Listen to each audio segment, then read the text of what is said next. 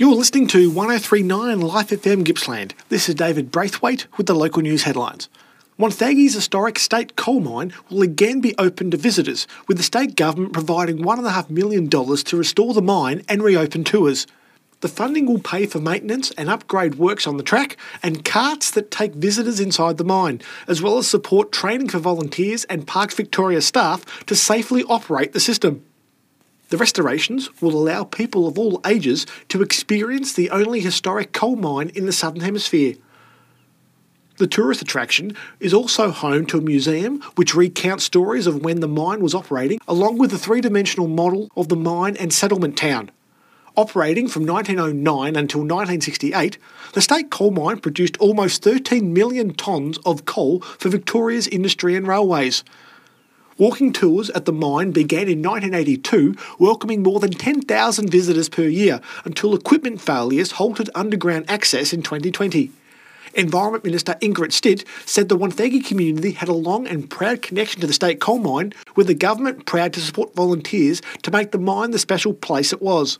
Bass MP Jordan Crugnale said the state coal mine was a much loved destination which transported visitors back to a unique period in the region's history. Meanwhile, Miss Stitt, who was also the early childhood and pre prep minister, officially opened a new kindergarten room and maternal and child health facilities at the Drysdale Street Kindergarten, both co located with Wonthaggi Primary School. The new kindergarten room creates 33 extra places for 3 and 4 year old kinder, with new outdoor learning space giving children more room to learn through play, and new parking facilities making drop off and pick up times easier for parents.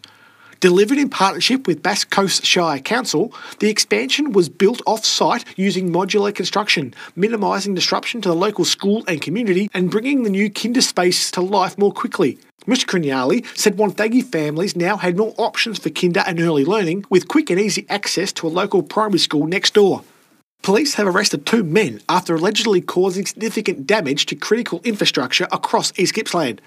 Detectives from the East Gippsland Crime Investigation Unit alleged the men used firearms to damage at least eight power transformers at Fernbank, Lindenow South, and Munro between September and October 2021. It's alleged the men fired gunshots at the transformers, causing more than $100,000 worth of significant damage to critical infrastructure.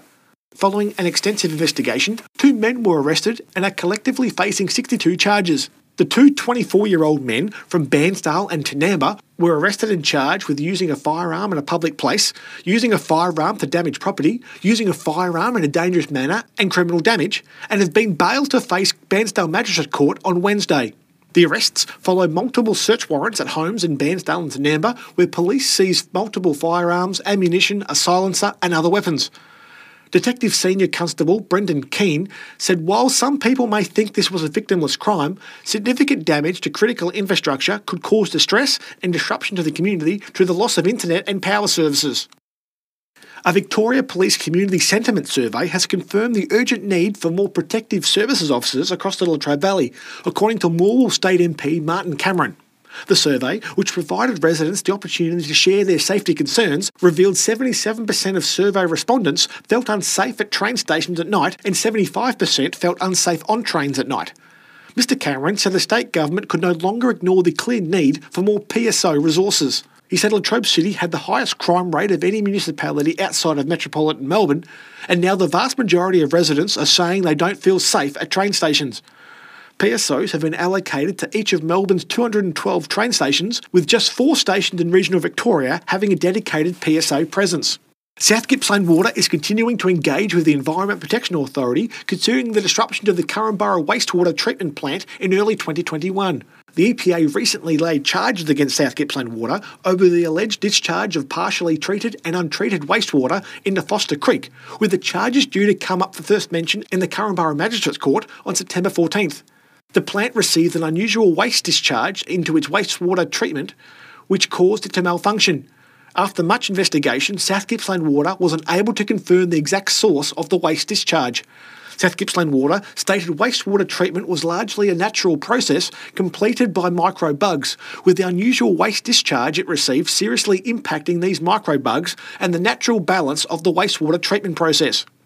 On January 22, 2021, South Gippsland Water had notified the EPA the plant upset had caused the discharge of effluent from the wastewater treatment plant outside licence parameters into Foster Creek.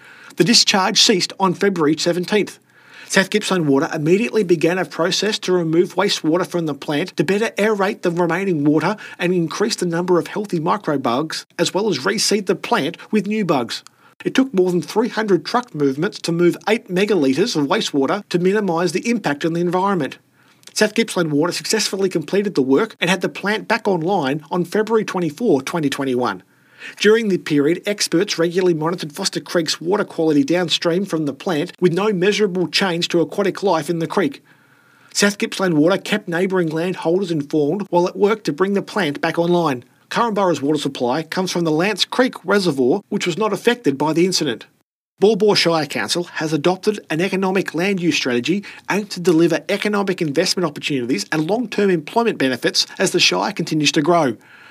The adopted strategy sets out guidelines for the allocation of commercial land within the Shire to meet the needs of enterprise, industry, and households and encourage future investment in the region. Five key objectives addressed in the strategy were ensuring population growth supported local economic growth, diversification, and opportunity, facilitating the provision of new industrial land supply and floor space, facilitating the development of new commercial floor space to support the needs of a growing population, delivering the Long Longwarry Business Park as an inter-regional economic node, and delivering a long-term vision for the Warragul Health and Services Precinct at the Princes Way Princes Freeway junction. To achieve its objectives, the strategy includes an implementation plan for delivery of a series of statutory, engagement, and investigation tasks, such as engagement with landholders, developers, institutional partners, and government, strategic advocacy in relation to investment, and recognition of Baw Shire's emerging importance in Gippsland and Victoria's peri urban economy. The strategy was developed following two rounds of community consultation. Baw Shire Mayor Anne Marie McCabe said the strategy was ultimately about the Shire's long term economic vision and making sure there was adequate space for economic growth to accommodate the needs of Baw population. This is 1039 Life of FM Gippsland.